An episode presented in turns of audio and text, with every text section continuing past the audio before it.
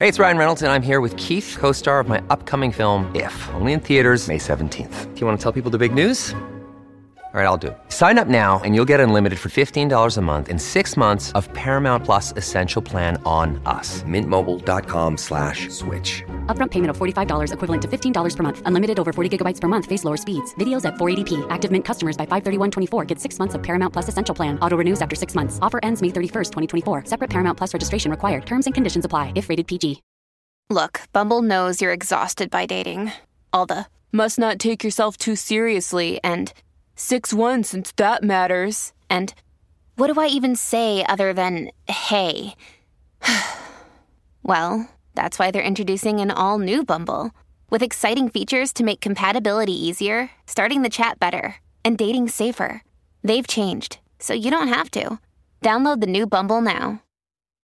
When you need mealtime inspiration, it's worth shopping Kroger, where you'll find over 30,000 mouthwatering choices that excite your inner foodie. And no matter what tasty choice you make, you'll enjoy our everyday low prices, plus extra ways to save, like digital coupons worth over $600 each week. You can also save up to $1 off per gallon at the pump with fuel points. More savings and more inspiring flavors make shopping Kroger worth it every time. Kroger, fresh for everyone. Fuel restrictions apply. Welcome to the New Books Network. Hello and welcome to another episode on the New Books Network. I'm one of your hosts, Dr. Miranda Melcher, and I'm very pleased to have with me today Dr. Ben Savill to tell us all about his book titled England and the Papacy in the Early Middle Ages Papal Privileges in European Perspective.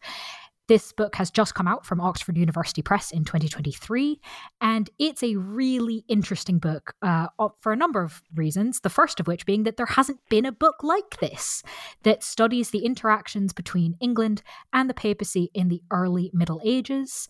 Um, interestingly, and we're going to talk about it, the book uh, is not just the Anglo Saxon period or just the Norman period. The book crosses over the magical um, 1066 year, which is one of the things that makes it interesting. Um, but the book does a number of other things that I think are going to be useful to people that study England in this period, um, people that study the papacy in any period, really. Anyway, there's a lot that's fascinating about this book, and I think some very useful contributions to the scholarship. So, Ben, thank you so much for joining us on the podcast to tell us all about it. Oh, well, thank you for having me. Before we dive into the book and its contributions, would you mind introducing yourself a little bit and explaining kind of why you decided to write this? Uh, yes. Um, so I'm uh, currently based in Germany. I'm an Alexander von Humboldt Fellow at the Freie Universität Berlin. Um, but my background is um, really in University College London and Oxford, where I studied.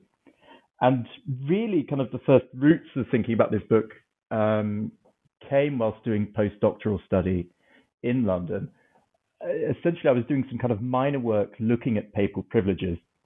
And I should kind of say what these are first, which is essentially they're kind of quite boring, straightforward documents where the papacy promises, uh, in not too many words usually, to give a certain beneficiary somewhere in Europe um, their own particular favor. So they're granting um, protection, they're granting confirmation of property rights, sort of giving them a general kind of papal pat on the back. Um, and when I was looking at this as a postgraduate student, uh, I went to the um, the paleography room at Senate House Library in London and called up some um, facsimile images of these original documents. And the way that often you see these documents when you're looking at them within a critical edition, um, they seem like very straightforward, boring, bureaucratic things. And certainly you kind of imagine them looking like how papal documents look in the sort of high and later Middle Ages, which is sort of very routine, uh, bureaucratic, legalistic stuff. And when I called up these images um, in kind of full size in these great big editions printed in the 1920s, I was kind of absolutely amazed because it turns out these documents are completely weird. Um, they're written on papyrus, which is basically not used at all in this period anywhere else in the Latin West. Um, they're written in this completely unreadable Latin script that in some ways kind of looks a bit like Greek, looks a lot like kind of very ancient Roman scripts that aren't used anymore. They're huge. They're between two and a half, three meters to seven meters long, these kind of gigantic scrolls. In fact, if they look like anything, they look like um, sort of Byzantine or sort of Caliphal, sort of Abbasid, Umayyad, Fatimid documents from this same period. And I think looking at them uh, was a reminder that what we think the papacy is in the early Middle Ages, so before the mid 11th century, is something completely different. This is actually a very kind of strange institution, and the way in which people imagine it at the time and interact with it um, is different to what we're used to, and I think what we we want to imagine by sort of projecting forwards into the sort of idea of the papacy and Catholic Church that develops from the 11th, 12th century onwards, which we're kind of used to now. This is a, a very different, quite exotic, quite not thinking of the right word, but kind of like Eastern Eastern Mediterranean kind of institution who give these kind of special grants of their favor and privilege in these kind of priceless, huge, exotic materials. So to begin with, I kind of wanted to look into this more because it seems like a good way of kind of, uh, I suppose, what you might call weirding the papacy. Uh, I feel like this is what we should be doing as medievalists. There's often a tendency to want to make things relate to us. How did they live like we did now? Whereas in many ways, it's often more helpful to kind of deconstruct those senses of familiarity and look at ways in which the history of kind of early medieval Europe or the history, the early history of Christianity in the Catholic Church is actually a very weird and very different world to what we're used to. And this seemed like a good way of kind of initially going about that. But what's also interesting about doing it with England is because these very strange documents were originally made out of papyrus, um, all of them from England at least, um, some survive from elsewhere across Europe, but the ones from England at least have completely disintegrated and fallen apart. Sometimes we just have lead bullae, which are like these lead seals that hang on them, and these have been sort of dug up in fields around England. But the documents themselves are missing. So in some ways, uh, there's a project here to reconstruct this kind of lost sort of Egyptian papyral past that used to exist in early medieval England. Um, and also through doing that, an opportunity to kind of reassess what this relationship between England and the papacy means. Uh, there's the kind of weirding of it I was just talking about, but also this issue of, well, the main thing about these documents is the papacy doesn't just send them off off its own back. Um, in fact, people in England have to make the effort of going all the way to Rome and asking for one and really wanting one and bringing them back to solve particular problems on the island. And so, in many ways, they give us an opportunity to get outside these kind of grand narratives of this sort of so called special relationship between England and Rome in the early Middle Ages and look at it in a kind of a more documentary based fashion um, that's driven from kind of needs and desires that's happening within English society in the first millennium, um, rather than narrative that sort of focuses on the papal center and this sort of very traditional institutional history of the papacy. I love the idea of weirding the papacy. Um, that gives a great way in and is a very intriguing um, impulse to build a book around. So that absolutely makes sense of kind of going, hang on a second, there's papyrus? What is up with this? Um, no, that completely makes sense. Um, so thinking about you mentioned the first millennium, the kind of early Middle Ages, the within the discipline of um, medieval history, wanting to do these things. So I'd love to ask you a bit about um, the time period for the book, six eighty to ten seventy three. Um, is this kind of after beforehand no papyrus, afterwards no papyrus? I mean, what what's going on with your selection of these years? Um, well, the the timing is really specific to looking at England. So I think um, these kinds of documents being issued from Rome from whenever the papacy begins, which we can call a confessional issue, but at least from the sort of uh, fourth century. Um, the, the time frame for the book is really specifically English. Um, circa 680 is the first date which these are first kind of brought into England that we can tell. There are some earlier documents that go right back to the conversion of England, which happens about 80 years before. But uh, um, so much has been written about this conversion process of England. Uh, I'm sure there's lots of like really important questions that still need to be asked. but I kind of wanted to get away from that and move it on a bit so we could write about a new thing. So the beginning of the book is fast forwarded a bit to the end of the seventh century. And I suppose the difference there is that it's the first period in which people from England are really going to Rome to get things rather than sort of missionaries coming over from Rome um, off their own backs, kind of making directives. In terms of going up to 1073, um, in many ways, this is more arbitrary. Um, I didn't want to finish at the Norman conquest in 1066, just because that's such a kind of traditional date of dividing up this period. I wanted to get outside of that. So, I mean, it's not very generous how much further it goes on, only by um, seven more years. But um, 1073 is when Alexander II dies. And after that, Gregory VII becomes Pope.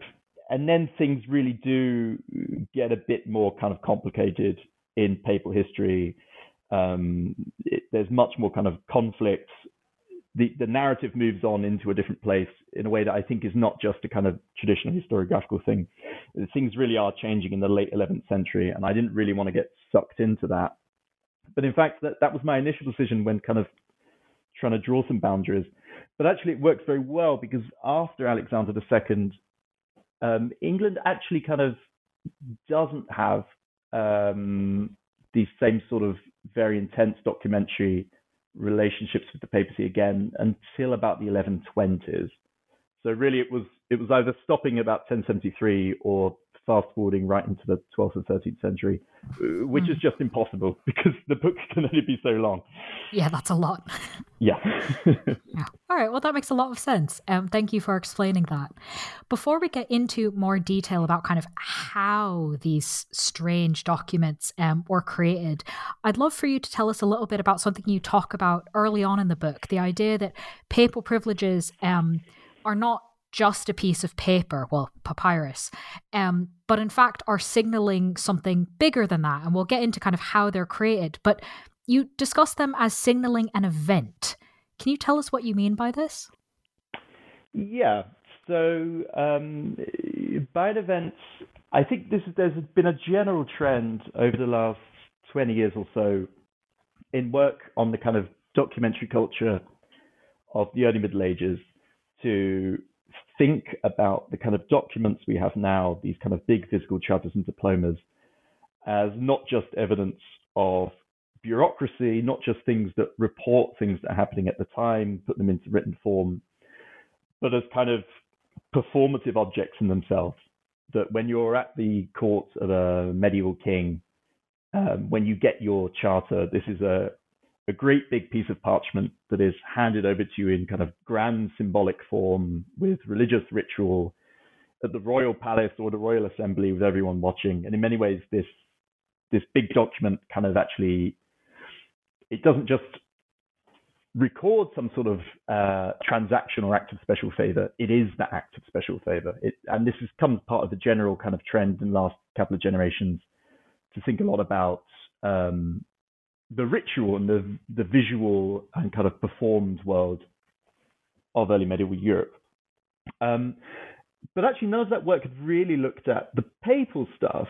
And if you bring the papal stuff into this, then it kind of absolutely intensifies this. That the, these aren't just big pieces of parchment. As I said, these are sort of seven meter scrolls of Egyptian papyrus. That in terms of bringing one of these back and waving them in everyone's face um, once you're back at the royal court or at a church, whatever, back in your own society, um, is a very sort of serious event that's eye catching uh, and a big moment in itself in terms of embodying one's relationship with Rome and one's relationship with the wider Mediterranean world, even in a sort of local place.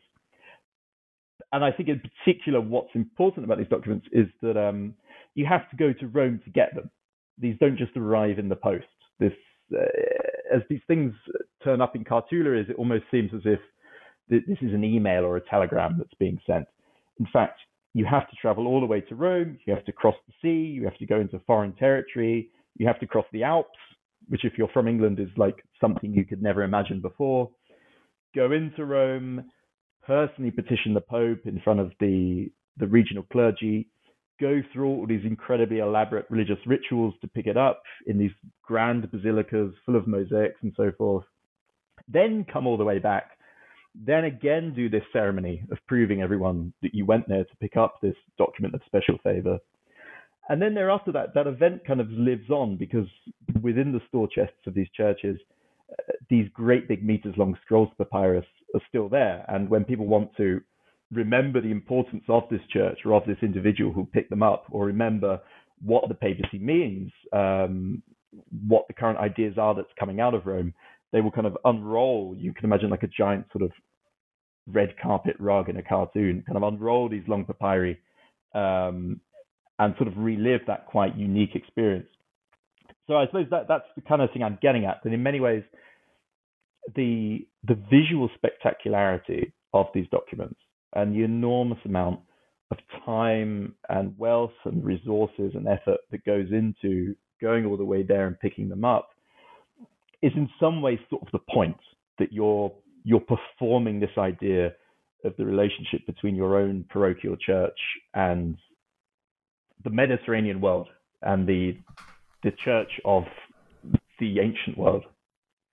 So this is obviously very dramatic. Um, and part of the drama is, as you said, the like, oh my God, the Alps, right? The um, sort of physical distance between England and the papacy. To what extent was this process of creating, requesting, receiving, displaying a papal privilege similar for petitioners who were coming from other parts of Europe, not from England? Yeah, well, the, the issue of people coming from elsewhere is really important in its own way because one of the main things I wanted to get at with the book, um, and this is actually kind of a, another major incentive that I hadn't mentioned before, is that the fact these kind of documents are everywhere across Europe um, makes them quite unique for us as historians. Uh, one problem with early medieval Europe is really our, our sources are not very good uh, to put it bluntly. Things get a lot better from the 12th century onwards. Um, and one issue of our sources not being very good uh, is that often we have very different kinds of sources in different um, regions, modern day countries. So often it's quite hard to compare early medieval England with France or Spain or Italy or so forth, because often the source base is is not sufficiently close enough. There, there, are lots of sources that are close, but actually it's it's more difficult than it looks, and, and this has been kind of pointed out quite a lot over the past few years. These paper documents look the same everywhere and kind of do the same things. So in many ways, they're actually a very rare opportunity for us to be able to do comparative work between these distant regions by looking at where do very different regions, very different churches in very different regions ask for the same sorts of documents at Rome and then bring them back to do similar things. And when we look for kind of differences between those pinpointed moments that allows us to do to think more comparatively about those regions in a bigger sense. Um, I mean, this is the whole point of the book. I'm, it's not so much about the documents themselves, but what the documents can tell us about bigger things. But I think you're you're onto a good point there. With okay, so how's it different between different regions? Um, and I think it sounds like super basic, um, but the uh, one big issue is time and distance. I mean, this is I think it's it's Braudel who says that that the, distance is the everyone's biggest enemy in the pre-modern world. The the amount of time it takes for communications and travel and the amount of resources that have to go into that are huge. So if you're getting a document like this from Benevento or Monte Cassino, as opposed to getting it from York, um, then there's a very different kind of investment involved. But I think that has a couple of consequences, which is I think certainly there are less of these interactions in England than in most of the core of Europe, the core of Latin Europe. Um, and that's important to underline because there is a kind of myth that isn't based on anything that England and the papacy in the early Middle Ages have this kind of very close, super tight relationships, um, which kind of isn't matched elsewhere with other regions. I think, if anything, um, of all the regions that are in touch with Rome in this period, England is in touch with it the least. But also, I think that distance, you know, as the saying goes, can make the heart grow fonder. I think the fact it's such an effort to interact with Rome in this period and it costs so much, and the fact that these giant scrolls of papyri will look even more exotic and strange in the north of England than they do, say, in the south of Italy, um, means that in many ways this this relationship could also become kind of more intense and more meaningful. So I suppose think potentially in this period in terms of very kind of a small number of super intense and super meaningful interactions between England and the papacy, rather than something that's potentially a bit more routine that's happening elsewhere absolutely fascinating um, and gives us a really good sense of kind of what's happening. And I appreciate kind of the comment about the significance from a historian's perspective of being able to compare the sources. Um, this is not just a one off comment. You do make a lot of useful um, provide a lot of useful information in the book for future historians, for other historians, um, which is incredibly helpful. so uh, we're not actually going to go into the details, though, of chapter three of the book, mostly because I'm probably not the right kind of historian to fully appreciate every detail in it. But it's a really cool idea. So, would you mind for those specialists who might be listening explaining what you've done in chapter three of your book and how people might use it? Uh, yeah, I mean, the, so the third chapter of the book, it's it's pretty basic, just sort of very time consuming from my own point of view, um, which is essentially just laying out what the manuscript tradition of all the documents that we know about in England are. Um, what do I mean by that? Essentially, um, as I said, actually, none of these documents survive in their original form from England. So we have to reconstruct them from later copies, which begin from the 8th, 9th, 10th century onwards, but really pick up from the 12th and 13th century. Um, now, I think in terms of like just functionality, that for research, what I'm trying to do in that chapter, there's a there's a book which is now a website which all early medievalists know called Sawyer, um, Sawyer's Anglo-Saxon Charters, which essentially just lays out all the manuscripts and what all the charters are for the native, quote unquote, native Anglo-Saxon documentary tradition. Uh, in sort of practical terms, the, the chapter is just doing that to just kind of remind everyone that it's not just documents written by the English in England that they have in English archives. You have all these um, very distant papal documents in those same archives as well. So it's just kind of laying out what the manuscripts are so that future research can happen. But I think it, does also have a kind of use for later readers, um, particularly in terms of the point of this chapter is actually also makes the point that half of what we have from these later manuscripts of the 12th century onwards uh, are forgeries. So there's a kind of another history going on here, which is that um, our sense of the interactions between England and the papacy in the early Middle Ages is half true and half false in terms of the material we have at hand. Um, and what this chapter does is point out that about 50% of this material is forged. Um, and so it, there's a real investment from the 12th and 13th century onwards with monks in late medieval England, uh, monks and clerics, to rewrite this history already to make it serve their own ends. And I suppose if, if the book has a purpose in trying to sort of deconstruct some of that later thinking about what the relationship between England and the papacy should have been, it's important to remember that that rewriting and reconstruction of that past um, already begins in the Middle Ages from the 12th century onwards. and most of that is, it, it, they're pretty sort of mundane documents that are kind of, you know, bigging up any particular monastery and making it sound more important by sort of projecting back its relationship with Rome into a more distant past. But some of them are also quite bizarre. So, for example, there's a couple, it, seems in the 15th century, the University of Cambridge um, wants to imagine that a 7th century pope went to Cambridge University and it forges some documents to make up that tradition. Uh, I, I should stress some centuries before the University of Cambridge ever exists. So it goes to show that there is a um, this interest in digging into this past and rewriting it for contemporary purposes um, is not just a modern thing. This goes right back into the Middle Ages. Honestly, that's pretty entertaining. seems like the sort of thing that would be very easy to catch out, but perhaps not. Um, you mentioned kind of one of the common purposes of the documents is, uh, I believe, you monasteries trying to make themselves seem more important. Um, and I'd love to ask you about that because this is absolutely fascinating. Why might a monastery, perhaps somewhere like Malmesbury, you know, kind of important in this time and place already, why would they want a big shiny papyrus that says that the only jurisdiction that they answer to is St. Peter's Church in Rome? Yeah, so this is so the mums, for example is one of a um, a, sort of a cluster of examples from the late seventh, early eighth century, um, where some of these big new English monasteries are picking up these fairly straightforward textually documents which, as you say, say that they exist only within the jurisdiction of the Church of Rome.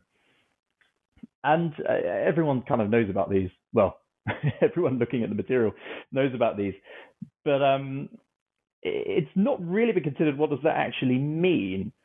Because uh, I mean, this can't be stressed enough. Is that the the papacy does not have jurisdiction over the whole of Christianity or even the Latin European Church in this period. It's it's completely toothless as an organization. It, it doesn't do anything. It relies on other people's interest in it.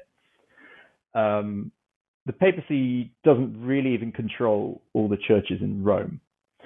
So why do this at all? And I think the the point I tried to stress in the book is that it's often kind of circumstantial about what's happening right in the moment. So often looking at these documents um, in sort of 19th, early 20th scholarship, 20th century scholarship, people say, okay, this is the roots of this moment in which the papacy is expanding its jurisdiction over the entire European Church, and everyone is sort of coming in to join this. Um, I think what I try to do, looking at these English ones from the late 7th century, is say that this seems to be something that's quite particular to um, circumstances happening within England um, at exactly this period. And I think what it's important to stress is that England is quite unusual in the 7th century. England is um, converted to Christianity from the 590s onwards, um, lots of different kingdoms. But England and, Britain, by I, essentially we really mean Britain in this period, is unusual because it doesn't have any towns or cities. Uh, Christianity in antiquity, late antiquity, beginning of the early Middle Ages, is absolutely an urban phenomenon. Um, it's civic communities based around bishops, and when you do get monasteries, uh, until a, uh, really until the seventh century, those monasteries are usually quite closely attached to the cities. Um, so the conversion of England is quite odd because there aren't any cities for the bishops to go. There, there aren't places for these um, Christian communities on this traditional level.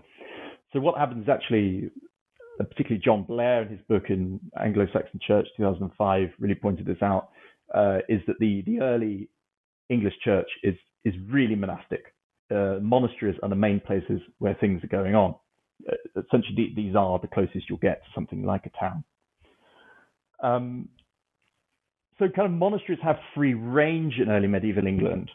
And I think there is something happening towards the late seventh century, at the end of this sort of monastic free for all happening across the hundred years before, um, where bishops are starting to crack down a bit. Suddenly, you do have more bishops with a stronger sense of their territoriality who want to kind of very reasonably uh, bring in a kind of more conventional European model where monasteries answer to bishops um, within kind of set dioceses. And I think what's happening with this particular batch of English documents at this time is that some of these monasteries are trying to find ways of not exiting this kind of hierarchical episcopal system, but preserving their status quo from a generation before where monasteries kind of existed within their own autonomous sphere.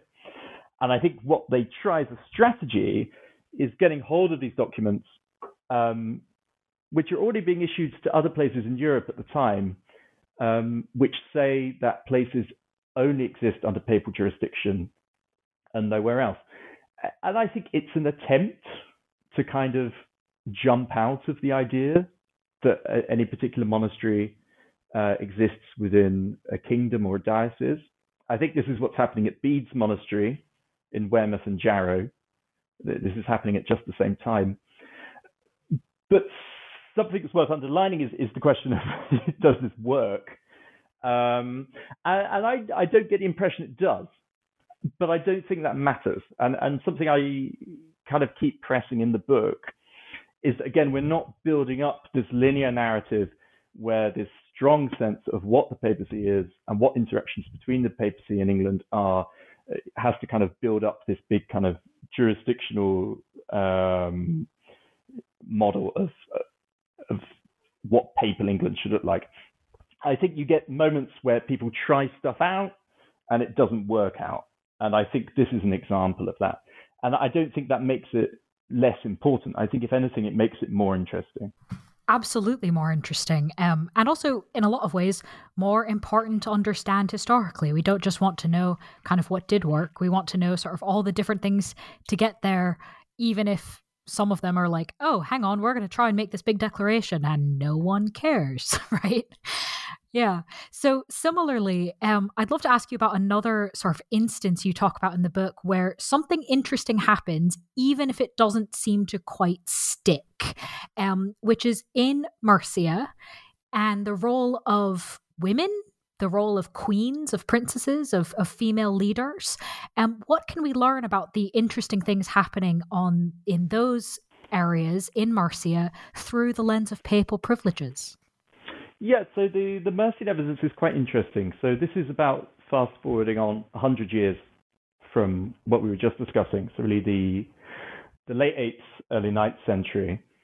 And uh, I mean, what's happened in England in the meantime is um, essentially you've got this kind of very serious state building. You've got this great big Mercian super state, which takes up about sort of the bottom half of what's now England. Um, and it's this period of very intense sort of state building and quote unquote unification. Uh, but it, what it's not a period of is dynasty building. And this is where it's a very different to the Carolingians. So the big Carolingian projects happening at the same time in continental Europe, where, and also it's really in the Merovingian tradition, you're getting this sort of very Frankish, what becomes French idea that the the state is embodied in one particular family, and only people from that family can be in control. Um, in some ways, we, we take that for granted because in the remainder of the Middle Ages into the early modern period and so forth, that kind of particularly like Frankish genealogical view of state building and of dynasty becomes normalized. Actually, in the early Middle Ages, uh, kingship is often much more elective. That every time a king dies, it's kind of like, okay, let's all gather around and work out who's the next guy. So you've got a kind of, uh, arguably something like a contradiction in um, Mercian England in the 8th, 9th century, where you've got this big kind of centralization of state building on a kind of Frankish, Merovingian, Carolingian model. Um, but every generation, they're choosing a new king. Uh, I mean, the kings aren't necessarily happy with this, but they seem to know that this is what's going on. So what we do see are these quite unique examples of requests for papal documents, you know, which the papacy apparently happily draws up, where um, a, a, king and a queen will, for example, King Offa and his wife Cynethryth, will ask that their property is confirmed by the papacy in Rome so they're not looking for confirmation within their own kind of legal society or within their own church.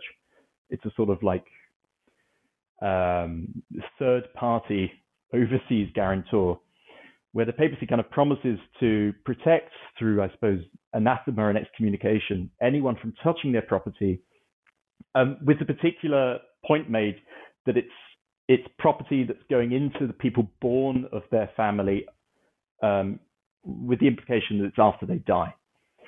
So the papacy, again, this is this is what I mean about sort of using this resource of Rome and the sort of very strange, spectacular documents it produced, using it for a new kind of experiment, which is not monasteries or ecclesiastics, um, but kings and queens um, using it as a way of a kind of um, offshore guarantor of their property for future generations to keep it out of hands within their regional society.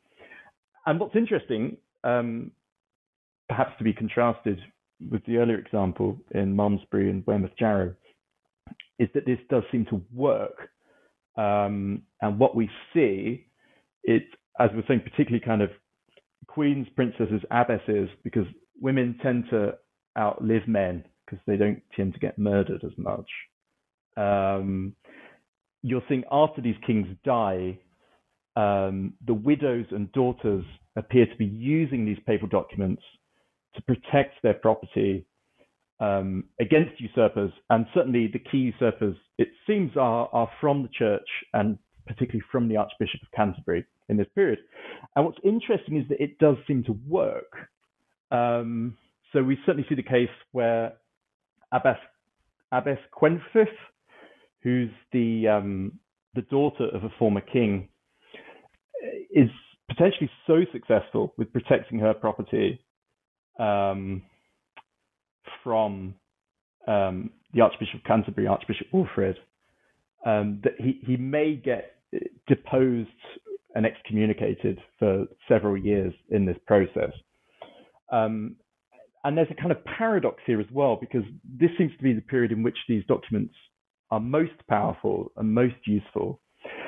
But it's also a period from which our source material is the most shaky, that actually what survives of these documents, it's either highly garbled, highly mutilated documents that seem to have been edited down after the event, or in fact, we have to look for copies in non-English archives so the most important of them we actually know about from an archive in the north of Italy, where, well, for various reasons that don't need elaboration, it ends up in a near contemporary copy. So you have this interesting thing where actually we have a sign when these documents are really powerful because they actually get suppressed in the generation after because they're seen as potentially dangerous, that they really can work in certain situations. And the case with Cwenthryth is interesting because we actually have a legend about her from the 11th century, late 11th century. Benedictine monks, they write this story about her, which completely reimagines her as this sort of evil witch queen who murders her brother, and then the papacy has to send in the Archbishop of Canterbury to save the day.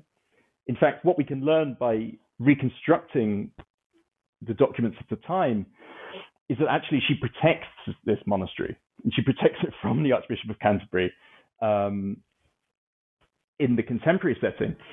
And within the sort of um, 300 years in between, when these documents are destroyed, this story is rewritten to kind of completely flip these gender roles.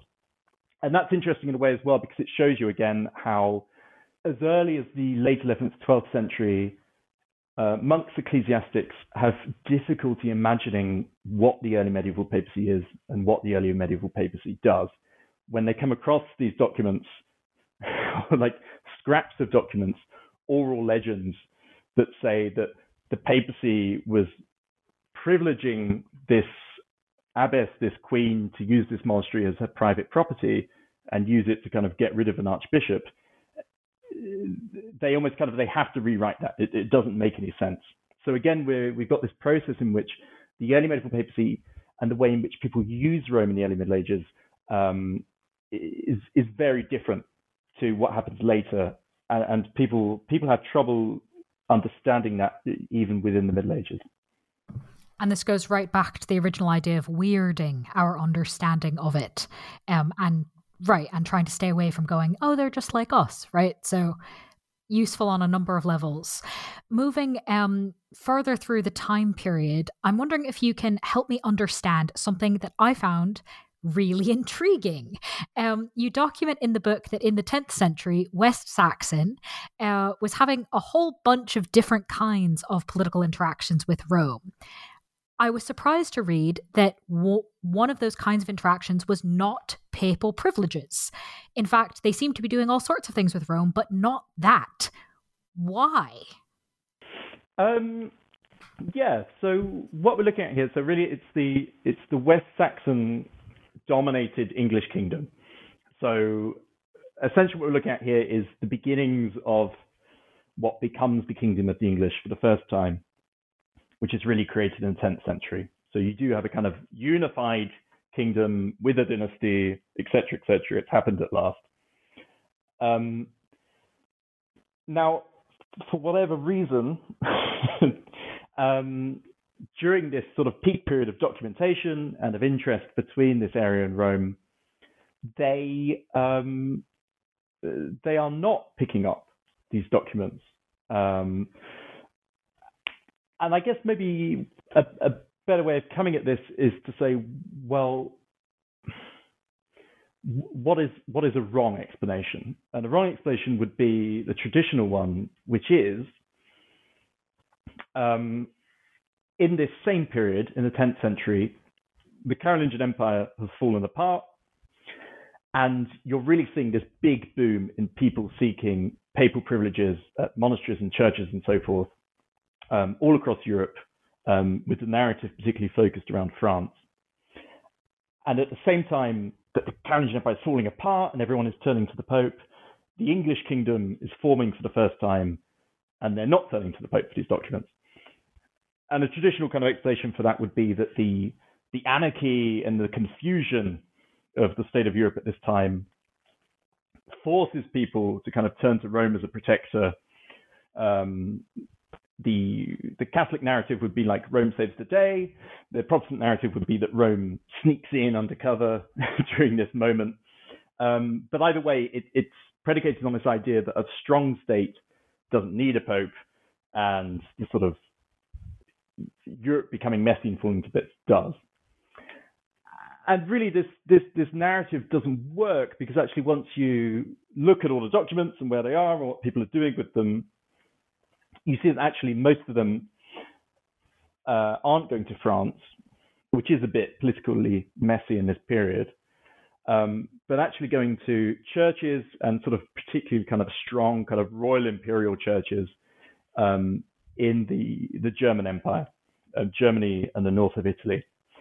And if anything, actually, in this in the Car- in the post Carolingian world in the 10th century, people are mostly turning to Rome as a way of kind of bolstering pre-existing power at centers of centers of royal and imperial power. So that explanation doesn't really work for thinking about why the English aren't using it because uh, the papacy isn't an alternative to a strong state or royal kingship, royal power. Um, if anything, it can be a, a supplement to it. Um, what I think then is, is a better way of thinking about this is that in many ways, actually, this big boom in people picking up papal documents in the 10th century actually starts a bit earlier in the late Carolingian period. Um, so I think actually what this is is actually in many ways this is a continuing kind of momentum of a Carolingian tradition, um, and not just because you kind of one has a tendency to get these privileges reissued and um, reconfirmed um, with every few generations. So you, this kind of snowball effect builds up. But also, I think it's particularly important for these areas in the post-Carolingian world um, to think about having paper documents and interacting with Rome as a way of expressing this kind of pan Carolingian, pan imperial, pan European identity, um, even after the empire has fallen apart. Actually, if you look at these documents of this period, they're still signed off with the name of the empire and kind of authenticated in the emperor's name, even when they're issued to places outside the empire. And I think it means a lot that places in Catalonia can say to themselves, I've got this giant document I got from Rome, signed off in the imperial name that looks just like one that's in Monte Cassino, in Farfa, in Magdeburg, in Bavaria, in the north of France. Um, and actually, of course, when people go to Rome, they meet people from these other regions. So I think there are ways in which actually this continuing and kind of snowballing interest in building up more and more papal documentation in this post-Carolingian 10th century moment has a lot to do with um, continuing this sense of Carolingian identity. I think also what these documents do is that they um, they help overcome some issues with complexity, which I think are there from the later Carolingian period. From the later Carolingian period, you have more internal borders, more kings, more courts. So I think particular monasteries, um, life becomes more complicated in terms of different patrons, different allegiances happening in different directions. And I think bringing in the papacy and bringing in papal documentary support, signs of the Pope's special favor, are a way of supplementing that complexity and potentially overcoming it. Um, I think that continues again into the 10th century. So you get this momentum effect where this carries on into subsequent decades. If you look at England, sorry, if you look no, at England, go for it. Um, so that's that's setting the scene comparatively.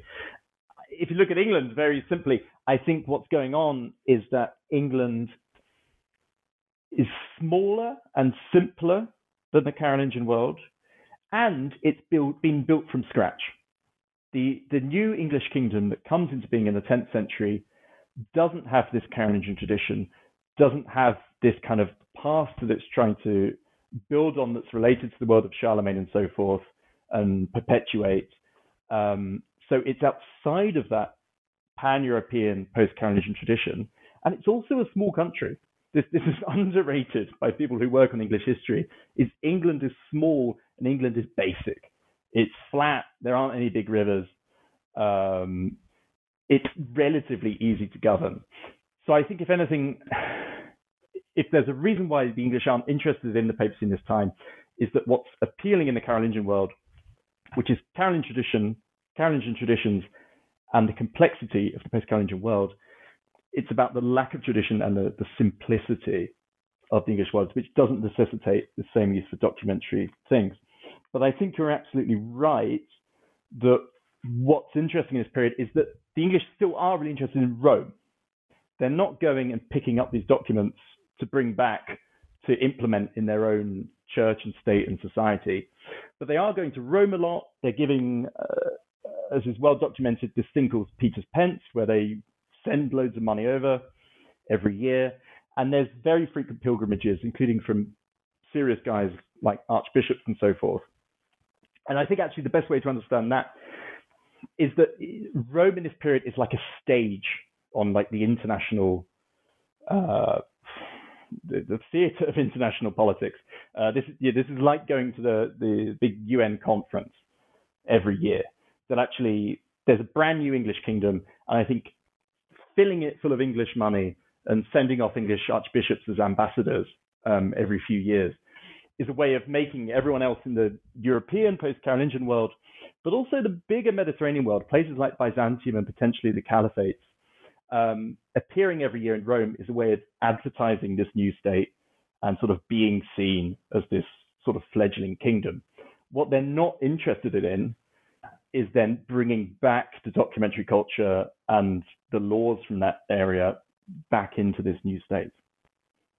Hmm very interesting, helping us understand those nuances. Um, and again, I think that that's worth having gone into because it's not a kind of oh every decade sees more privileges or every decade kind of sees this accumulation of the same sort of thing, right? As you're demonstrating and um, by talking us through this history, there's all sorts of kind of ups and downs and changes. And if we sort of tried to treat the whole period as like one thing, we, we'd miss out a lot of this nuance. Um, and we'd probably miss it out because we often tend to kind of go with what happens at the end of any period and assume it's kind of been that way for a while. And that would be sort of misleading if we did that with uh, what you've just described to us, because if we move from the 10th to the 11th century, there's then an increase of papal privileges. Um, they go from not really wanting them to suddenly there's a whole load and then suddenly it all stops. So, what's going on here? Yeah, well, so I think uh, this is again partly we're, we're moving then into the sort of the very transformative world of the 11th century, and I guess the main point to really nail down on here is that from 1046, um, what the papacy is quite radically changes. Um, you get what we'd sort of now call the, sort of the reform papacy or the papal revolution and I think um, Chris Wickham has a sort of analogy with this that it's it's really like the Bolsheviks taking over the Winter Palace, that you're getting in these quite serious, highly ideological um, church reformers completely take over the apparatus of the church in Rome um, very quickly and with like a real sense of ideology and intention in the 1040s. Um, what's important to stress is that in the earlier period, um, popes are always from Rome, almost always from Rome. The Roman clergy is literally the clergy of Rome. This isn't like now or in the early modern period where people come from all over Italy, all over the world to become popes, and the cardinals are kind of a very international bunch. This is a sort of tightly run Roman operation in Rome, which is a very specific city with sort of strong ties to the, well, ties of some kind to the sort of the Byzantine world to the east, as much as it has to the Latin European world. What happens in 1040s is this is taken over from reformers from the outside, and these reformers are actually mostly from Germany or from Lotharingia, which is sort of the bit between Germany and France. And the big thing that happens that applies to kind of everywhere in Europe is suddenly just there's way more stuff happening in terms of the papacy. The papacy is really like absolutely going for it from this period and no longer waiting for people to come to it to ask for things so it can sign off and do these sort of very grand papyrus documents. They start issuing normal looking documents and they're issuing them with a real kind of um, speed and frequency. They're making their own statements, uh, sort of motu proprio off their own back about kind of taking control uh, of this big idea of the papacy. And in many ways, this is kind of the roots of the papacy as we know it from there on. This is that turning point. Now, England, like everywhere, does get sucked into this a bit. And so, in some ways, it, it's not that surprising that actually you get this big flurry of um, interactions between England and Rome at just this point.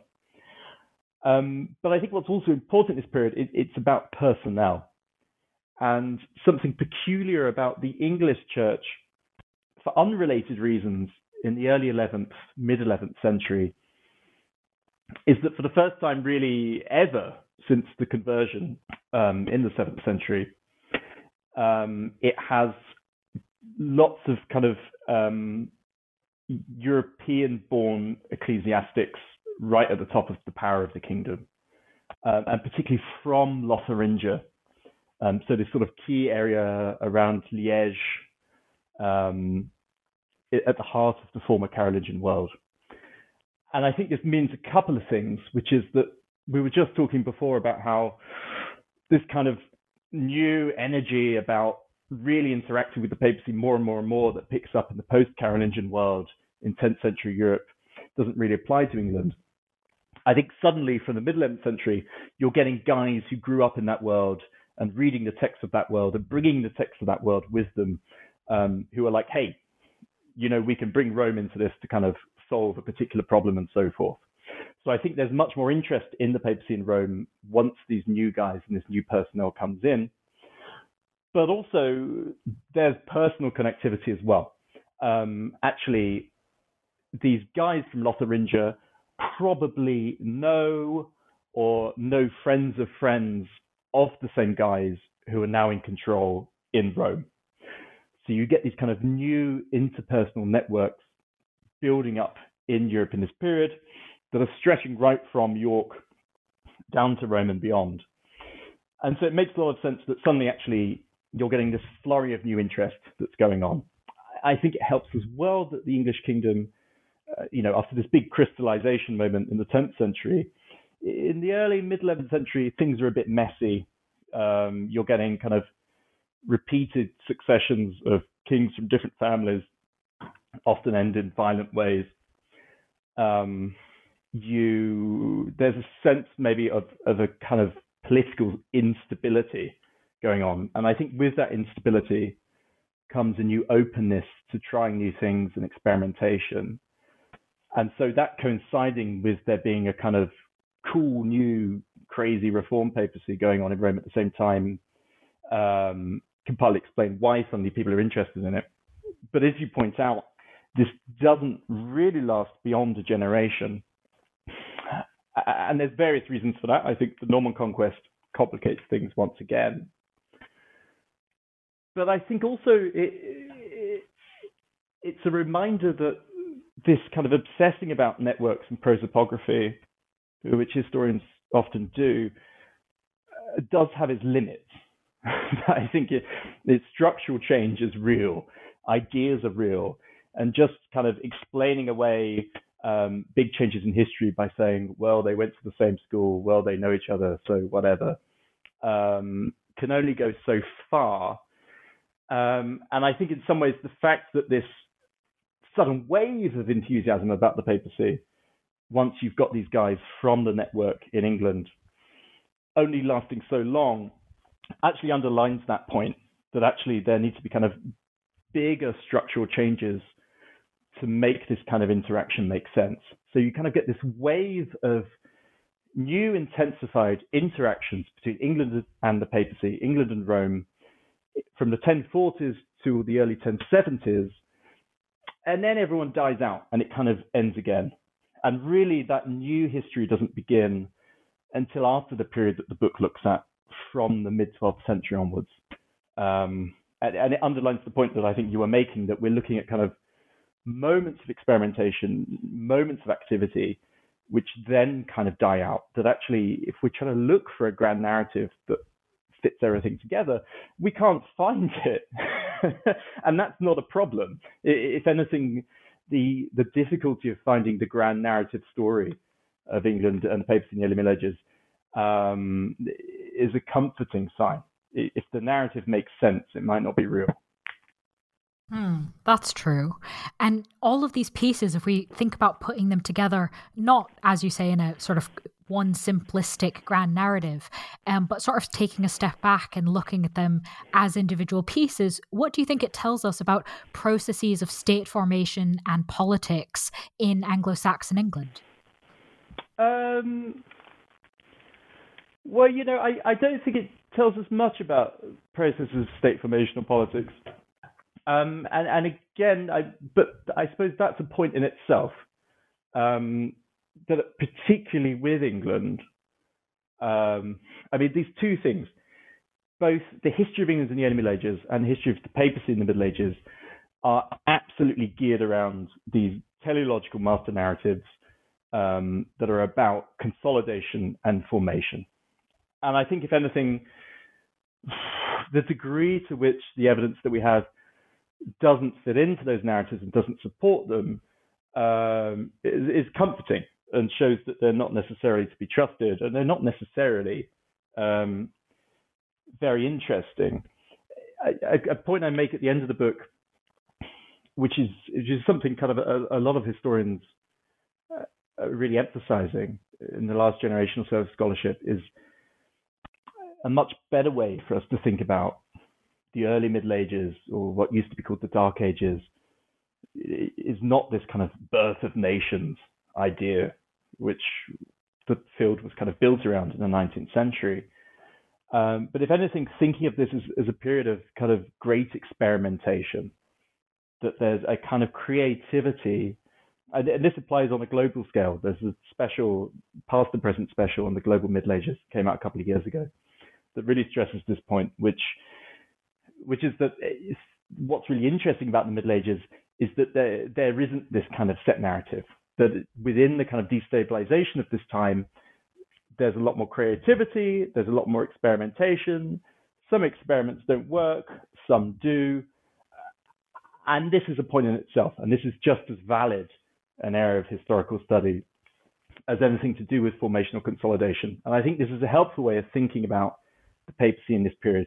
The papacy and the idea of Rome, this mega city full of peoples and texts and buildings and ideas, is like this kind of laboratory that different parts of Europe can sort of dip in and out of to kind of use as a resource to get ideas from, um, to exchange ideas with each other, to then bring back to their regions and kind of use them to solve particular problems on the spot.